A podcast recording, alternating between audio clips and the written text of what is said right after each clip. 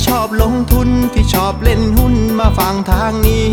ตลาดวายพอดแคสต์เขามี ข้อมูลดีดีเล่าเข้าใจง่าย อย่าลืมกดแชร์กดไลค์กด Subscribe กดกระดิ่งด้วยนะ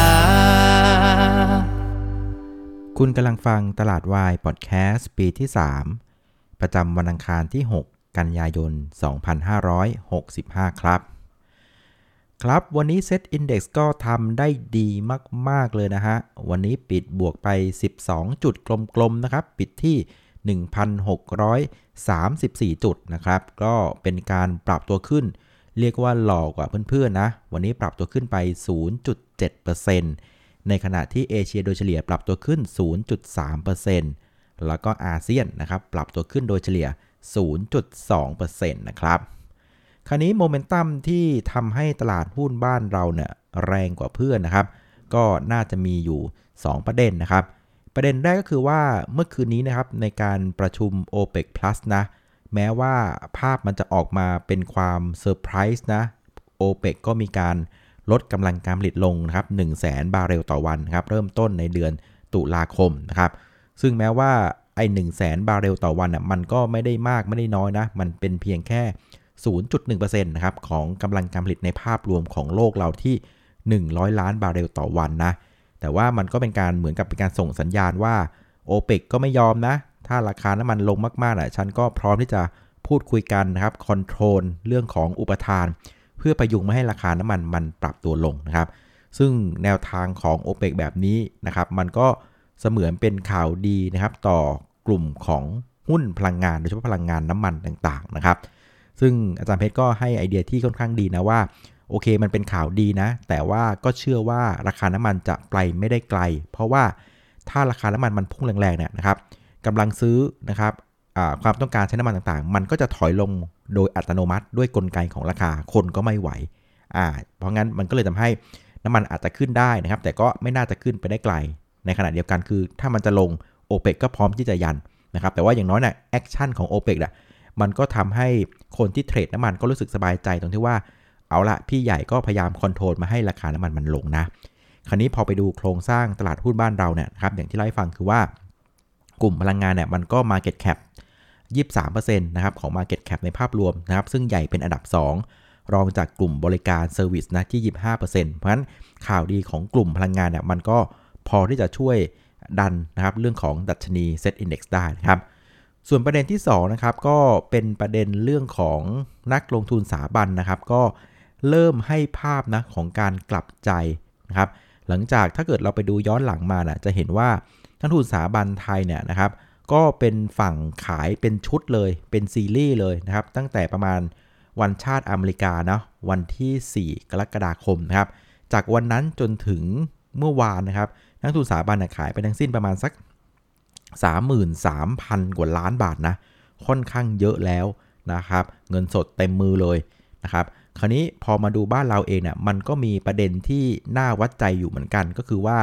ในวันที่ 8 กันยานะครับสารรัฐมนูญจะขึ้นพิจารณาประเด็นเรื่องของนายกตู่นะครับว่าตกลงเนี่ยนะครับเป็นนายกครบ 8 ปีหรือยังนะครับ เพราะฉะนั้นผมคิดว่านักทุนสถาบันอาจจะต้องเริ่มคิดแล้วว่า ถ้าเกิดสมมุติว่า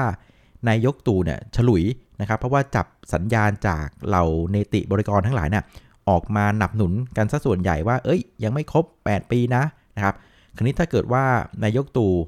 รอดพ้นนะครับ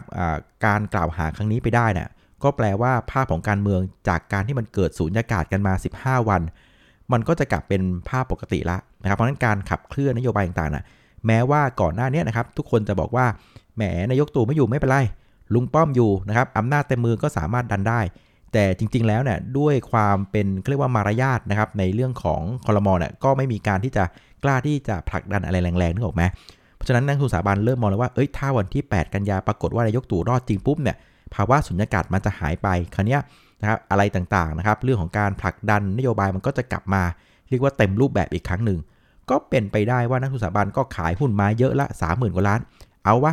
ต้องมาดักเก็บหุ้นกันนิดนึงนะครับ เดี๋ยวจะพลาดเพราะว่าถ้าเกิดพลาดไปหุ้นมันวิ่งเร็วเนี่ย จะตามไม่ทันเพราะตัวเองก็ขายมาเยอะนึกออกไหมอ่าสังเกตดูนี้หุ้นที่มีกลิ่นอายของความเป็นนักการเมืองต่างๆ ความสัมพันธ์ต่างๆเนี่ยมันก็ขยับตัวได้ค่อนข้างดีนะครับมันด้วย 2 เหตุผลนี้นะครับ โครงสร้างนะครับพลังงานที่ค่อนข้างเยอะ แล้วก็นักทุนสถาบันเริ่มกลับใจมาดักเรื่องของประเด็นการเมืองบ้านเราเนี่ยก็เลยทำให้บ้านเราวันนี้เด้งตัวขึ้นแรงกว่าเอเชียโดยเฉลี่ยแล้วก็อาเซียนนั่นเองนะครับ ส่วนการเคลื่อนไหวของเซตอินดี x วันนี้นะครับ ตอนเช้าเราก็เปิดกระโดดเบาๆนะประมาณ 4 จุดนะครับ แล้วก็เคลื่อนไหวขยับขึ้นไปเรื่อยๆนะครับ ไปปิดที่ 1,634 จุดกลมๆนะครับ ซึ่งวันนี้เนี่ยมีข้อสังเกตอยู่ 3 ประการด้วยกันนะครับ อันแรกก็คือเป็นข้อสังเกตต่อเนื่องจากเมื่อวานใช่ไหมที่น้าเล่าให้ฟังว่า เรื่องของโครงสร้างแท่งเทียนตลาดหุ้นบ้านเราเนี่ยดูดีๆ ช่วงวันศุกร์แล้วก็วันจันทร์อะมันดูโอเคเลยนะ มันเป็นภาพของ hammer นะครับ มีหางด้านล่างยาวๆ แล้วก็ช่วงของการกลับตัวเนี่ยภาคบ่ายมันก็ดึงกลับหมดเลย มันเป็นอาการของการซื้อหุ้นกลับทั้งวันศุกร์แล้วก็วันจันทร์นะครับ เพราะงั้นมันเป็นภาพที่ดูน่าสนใจ แล้วก็พอไปดูตัวของไส้แท่งเทียนด้านล่างนะครับ วันศุกร์กับวันจันทร์เนี่ยอาการคล้ายๆกันนะครับ คือลงไปป้วนเปี้ยนแถว 1610 ซึ่งเป็นแนวรับสำคัญและมันเด้งกันหมดเลยนะครับทำให้วันศุกร์แล้วก็วันจันทร์เซตยังคงยืนเหนือเส้นค่าเฉลี่ย 200 วันได้นะครับแม้ว่าจะเป็นภาพของการขายทั้งวัน แต่ก็มีภาพดึงกลับในช่วงบ่ายตลอด ซึ่งอันนี้มันเป็นสถานการณ์ที่ดูโอเคนะครับซึ่งเราก็ตีความใช่ไหมเมื่อวานว่ามันน่าจะเป็นการแลกหุ้นระหว่าง นักลงทุนต่างชาติที่เป็นสาย short term ระยะสั้น hedge fund กับสายที่เป็นระยะกลางกับระยะยาวนะครับ hedge fund short term อาจจะมีการลดน้ำหนัก ตามเรื่องของดอลลาร์ที่แข็งบาทที่อ่อนนะครับเพื่อรักษากำไรกำไรใน port เขา แต่คนที่เป็นระยะกลางระยะยาวน่ะก็พร้อมที่จะดักเก็บนะครับไม่ได้ไล่หุ้นนะลงมาฉันก็ซื้อภาพมันเป็นประมาณนี้ไง นี่เป็นข้อสังเกตที่1นะครับซึ่งวันนี้นะครับพอภาพนะ 2 วันมันเป็นแบบนี้ก็เลยอาจจะทำให้คนเริ่มมีความมั่นใจมากขึ้นนะครับว่าอาจจะ clear ของกันเสร็จแล้วเอาละฉันก็พร้อมที่จะเดินขึ้นนะครับอันที่ 2 ข้อสังเกตที่ 2 คือวันนี้เนี่ยการเคลื่อนไหวค่อนข้างโอเค ตรงที่ว่า เซตอินดี x เองไม่ลงไปเล่นแดนลบละอ่าอันนี้ถือว่าใช้ได้นะครับ แล้วก็จุดต่ำสุดของเซตเนี่ยก็ค่อนข้างดีนะอ่าอยู่ที่อ่า1,625 จุดนะครับก็เหนือกว่า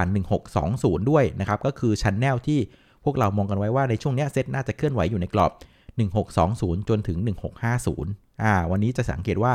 จุดต่ำสุดของวันก็ไม่หลุด 1620 ด้วยนะครับ เพราะงั้นภาพวันนี้ มันก็เลยเป็นภาพของแท่งเทียนเขาเรียกว่าเขียวแท่งแรก แล้วโลของวันก็อยู่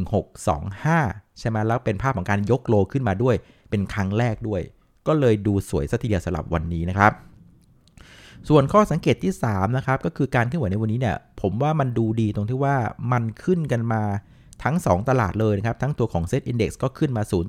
0.7%แล้วก็ตัวของ mai ก็ขึ้นมา 1%นะครับ พอไปดูในภาพของ sector เนี่ยก็จะสังเกตว่า sector หลักๆ ก็มากันหมดเลยนะครับ มากันยกแผง ส่วน sector ที่ปรับตัวลงน่ะก็เป็นกลุ่มที่อาจจะเป็นภาพของการทำกำไรกันบ้าง เพราะว่าช่วงวันสองวันที่ผ่านมามันค่อนข้างแข็งก็คือกลุ่มของธนาคาร แต่ว่ามันเป็นเพียงแค่ย่อนะมันไม่ได้เป็นภาพของการลงเละเทะส่วนอีกกลุ่มหนึ่งก็จะเป็นกลุ่มของอิเล็กทรอนิกส์อิเล็กทรอนิกส์นะครับอันนี้ก็ต้องยอมรับว่ามันเป็นข่าวประเด็นในเชิงลบ เรื่องของการล็อกดาวน์ที่เพิ่มเติมนะครับของเมืองเฉิงตูไปอีก นะครับจนถึงวันที่ 7 กันยา แล้วก็เพิ่มที่เมืองกุ้ยหยางอีกนะครับไปอีก 4 วันนะครับเพราะฉะนั้นข่าวของอิเล็กทรอนิกส์มันเป็นข่าวที่ดูไม่ค่อยดีจริงๆนะถ้าจะขึ้นมันก็แปลกแล้วล่ะนะครับเพราะฉะนั้นวันนี้ก็ไม่แปลกที่กลุ่มอิเล็กทรอนิกส์มันยังขึ้นไม่ไหวนะครับแล้วก็กลุ่มธนาคารอาจจะถูก take profit กันบ้างมันในภาพรวมเนี่ยก็ถือว่ามาค่อนข้างดีนะ มากันยกแผงทั้งเซตและ MI แล้วก็ sector ส่วนใหญ่เลยทีเดียวนะครับ ไปดูกลุ่มหุ้นกันบ้างนะครับ กลุ่มหุ้นที่ผลักดันตลาดในเชิงบวกวันนี้นะครับก็จะพระเอกเนี่ยจะเป็นกลุ่มพลังงานนะแต่มันก็แปลกตรงที่ว่าพลังงานเกี่ยวกับฟอสซิลต่างๆ อาจจะไม่ได้แบบขึ้นแรงอะไรมากนักนะขึ้นพอเป็นพิธี เพื่อสะท้อนข่าวของ o p e ปแต่ว่ามันกลับกลายเป็นว่ากลุ่มพลังงานที่เป็นสายของโรงไฟฟ้าเนี่ยมาดีจริงๆนะครับวันนี้ g u f Energy บวกถึง 9.8%โอ้โห ตัวเดียวเนี่ยดันตลาดเกือบ 5 จุด ตัวที่ 2 คือโรงไฟฟ้านะครับพลังงานบริสุทธิ์นะครับ EA บวกไป 4.5%ดันตลาดได้เกือบ 1 จุด ตัวที่3น่ะนะครับเริ่มมีความสัมพันธ์กับกราฟแล้วนะก็คือ InTouch นะครับวันนี้ InTouch บวกไป 4%ดันตลาดได้ 1 จุด แล้วก็ตัวที่ 4 คือ Advance นะครับก็บวกไปอีก 1%ดันตลาดได้ประมาณครึ่งจุด จะสังเกตว่าในเครือข่ายนะครับกราฟ InTouch Advance น่ะนะครับจริงๆ รวมถึงไทยคมด้วยนะ มาพร้อมกันหมดเลย มาเป็นตระกูลเลยแม่ผมว่าสงสัยน่าจะมีประเด็นเรื่องของการเก่งในเรื่องของการเมืองเข้ามาผสมลงด้วยหละสำหรับกลุ่มนี้นะครับ ส่วนอีกกลุ่มหนึ่งนะครับเขาบอกว่าเวลามีเรื่องการเมืองเมื่อไรเนี่ยให้ดูกลุ่มนี้เลยนะครับ ก็คือกลุ่มของรับเหมาก่อสร้าง วันนี้ก็มาสวยเช่นกันนะครับ ช.การช่างบวกมา 5.3%แล้วก็สเตคอนบวกอีก 4%ในวันนี้นะครับ ส่วนตัวที่กดดันตลาดในเชิงลบวันนี้นะครับ นอกจากกลุ่มของอิเล็กทรอนิกส์แล้วนะครับ มันก็มีอีกตัวหนึ่งก็คือตัวของ JASIF นะครับ วันนี้ JASIF เนี่ยก็ปรับตัวลงไป 3.5% กดตลาดไปประมาณสัก 0.2 จุดนะครับ จริง ๆ มันก็เป็นหน้าข่าวนะครับที่บอกว่าที่ปรึกษาการเงินอิสระนะครับหรือที่เรียกว่า IFA เนี่ยเขาก็ลงความเห็นนะครับไม่เห็นด้วยนะครับกับดีลที่ Advance เนี่ยจะไปซื้อ Triple T Broadband แล้วก็ Jazz Eve จาก Jazz นะเออพอ IFA เขาออกมาให้มุมมองที่ไม่เห็นด้วยแบบนี้เนี่ยมันก็เป็นแรงกดดันต่อราคาหุ้น Jazz Eve นั่นเองนะครับ รายละเอียดของอตัวนี้นะครับ เพื่อนๆสามารถไปดูได้นะ ใน YouTube ของ Maybank นะ เมื่อเช้าน้องน็อตวสุมาเล่าให้ฟังในรายละเอียด โอเค เข้าใจมากเลยครับ ก็ลองไปฟังกันต่อเองนะครับส่วนกลุ่มผู้เล่นในตลาดวันนี้นะครับนั่งทุนสถาบันอย่างที่บอกคือกลับใจละนะครับ เป็นการซื้อครั้งแรกในรอบ 8 วันทำการนะครับ ซื้อไป 2,800ก็อีก 7 ล้านบาทนะครับ ก็ถือว่าใช้ได้นะหลังจากขายติดต่อกันมา 7 วันที่ 10,000กับอีก 293 ล้านบาท ส่วนนักทุนต่างชาตินะครับ ก็ยังคงขายต่อเป็นวันที่ 4 นะ แต่ว่าถอนเกียร์ลงค่อนข้างเยอะ เมื่อวันก่อนยังขายอยู่ 2,220 ล้านบาทนะครับ วันนี้ขายเพียงแค่ 259 ล้านบาท อะ ก็ถือว่าใช้ได้ เพราะฉะนั้นพฤติกรรมของทุนสถาบันในประเทศเนี่ยนะครับ ก็สรุปก็คือว่าน่าจะเป็นอารมณ์ของการเทคริสนะครับ ถือความเสี่ยงบ้างขึ้นนะครับ หลังจากตัวของเรื่องการเมืองไทยก็น่ากำลังจะได้ข้อสรุปแล้วนะครับ ก็เลยมาถือตั๋วไว้รุ่นนิดหนึ่งนะครับ ส่วนนักลงทุนต่างชาตินะครับ ก็เป็นอาการของการแลกหุ้นกันน่าจะพอสมควรแล้วนะครับ ผมคิดว่าพวก short term fund hedge fund น่าจะปรับ position ออกมา อยู่ในระดับที่ได้ตามสมใจปรารถนาละนะครับ ก็แรงขายก็เริ่มเบาลงนะครับส่วนมูลค่าการซื้อขายวันนี้นะครับก็อยู่ที่ 70,000กับอีก 60 ล้านบาทนะครับก็เพิ่มขึ้น 26%จากเมื่อวานนี้ เพราะฉะนั้นวันนี้เนี่ยถือว่ามาโอเคนะ หุ้นขึ้น 12 จุด พร้อมกับ volume ที่เพิ่มขึ้น 26%ไป 70,000 ล้านบาทนะ อะมาพร้อวอลลุ่มใช้ได้นะครับ ส่วนประเด็นที่จะส่งผลต่อตลาดหุ้นบ้านเราในวันพรุ่งนี้นะครับ ก็มีอยู่ประมาณสัก 2 ประเด็นนะฮะในคืนนี้นะครับที่อเมริกาจะมีการรายงานตัวเลขนะครับ ผู้จัดการฝ่ายจะซื้อภาคบริการนะครับ ก็ตลาดคาดว่าจะลดลงมานะครับจาก 47.3%นะครับเป็น 44.3 จุดนะครับ ใช้หน่วยเป็นจุดนะไม่ใช่เปอร์เซ็นต์นะครับ ของเดือนสิงหาคมนะนะครับ ก็ ให้ภาพที่สอดคล้องกันกับฝั่งของยูโรที่รายงานเมื่อวานใช่ไหมยูโรโซน ตอนนี้ภาคบริการก็ชะลอกันทั่วโลกนะครับ อันนี้ก็เป็นเรื่องปกตินะครับ ไม่น่าจะเซอร์ไพรส์อะไรนะครับคาดว่าลงอยู่แล้วล่ะนะครับ ส่วนอีกประเด็นหนึ่งที่ต้องตามก็คือว่าคืนนี้นะครับจะเป็นคืนที่ตลาดหุ้นดาวโจนส์กลับมาเทรดอีกครั้งหนึ่งนะครับ หลังจากเมื่อวันจันทร์เขาหยุดเนื่องในวันแรงงานเนาะอ่าซึ่งตอนนี้ดาวโจนส์ฟิวเจอร์เนี่ยนะครับตอนนี้ประมาณสัก 6โมง40 นาทีนะครับดาวโจนส์ฟิวเจอร์ตอนนี้บวกอยู่ 170 จุด บวกกันประมาณครึ่งเปอร์เซ็นต์พอไปดูฝั่งน้ำมันเองนะนะครับน้ำมันดิบก็อาการแปลกๆนะ ก็เด้งขึ้นจริง ๆ แต่สุดท้ายก็ลงกลับมาที่เดิม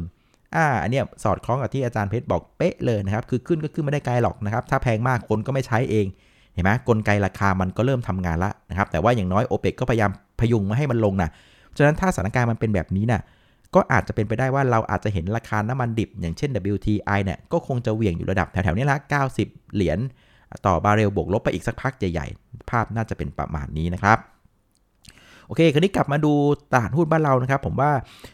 ฟอร์มของเซตเนี่ยค่อนข้างสวยนะครับ ตั้งแต่วันศุกร์วันจันทร์ละนะครับแพทเทิร์นแบบนี้มันทำให้เราตีความได้ไม่ยากนะครับ แล้วก็อย่างที่เราพยายามจับตัวของฟันโฟมเลยตลอดว่า เฮ้ยมันออกจริงออกหลอกนะครับซึ่งหุ้นแม้ว่าจะขาย แต่ว่าเราเห็นการสลับซื้อสลับขายที่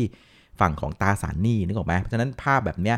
มันไม่ได้น่ากลัวมากนะครับ คือถ้าเกิดขายทั้งหุ้นขายทั้งบอลแบบเนี้ย อันนี้ตัวใครตัวมัน แต่ว่าภาพที่เราเห็นคือ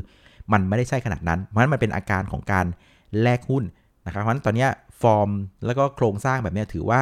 ใช้ได้นะครับ แล้วก็วันนี้เนี่ยถือว่าปิดเรียกว่าสวยเลยนะครับ ปิดแท่งเขียวค่อนข้างใหญ่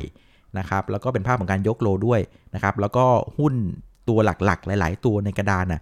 เป็นเขียวแท่งใหญ่ปิดกันเกือบเต็มแท่งเลย เพราะฉะนั้นส่ออาการพร้อม ๆ กับวอลุ่มมาภาคบ่ายแบบเนี้ยส่ออาการว่าอยากจะไปต่อนะอ่างั้นพวกนี้ก็ลองลุ้นกันนะครับ แนวต้านถัดไปก็อยู่แถวสัก 1,640 นะครับ ส่วนแนวรับก็คงจะใช้เป็นราคาปิดของออกไปราคาเปิดของวันนี้นะ วันนี้เปิดที่ประมาณสัก 1,627 อ่าก็กลายเป็นแนวรับนะครับ ส่วนแนวต้านก็อยู่ที่บัน1,640 นะครับ แต่ถามส่วนตัวว่าจะไปแบบยาวๆพันเเลยไหมผมว่าอาจจะยังไม่ไม่ไม่เร็วขนาดนั้นนะ เพราะว่าอีเวนต์ใหญ่ที่ตลาดทุกคนรออยู่ก็คือเรื่องของการประชุมเฟดนะครับในรอบถัดไปคือวันที่ 20-21 กันยานะก็ก็ยังพอมีเวลา แล้วก็ระหว่างนี้มันจะมีเรื่องของเงินเฟอ้อที่เตรียมจะประกาศมาด้วย ก็คงจะต้องติดตามกันอย่างใกล้ชิดต่อไปนะครับอะโอเคละวันนี้ก็น่าจะ สมหวังนะครับ ตลาดหุ้นกลับมาละนะครับ ก็เพื่อนๆน่าจะมีรอยยิ้มกันนะครับเอาละวันนี้ผมก็ขออนุญาตลาไปก่อนนะครับ ขอบคุณมากๆที่ติดตาม เดี๋ยวเรากลับมาพบกันใหม่กับรายการตลาดวายพอดแคสต์ในวันพรุ่งนี้ช่วงค่ำๆนะครับ วันนี้ลาไปก่อนครับ นอนหลับฝันดี ราตรีสวัสดิ์ครับ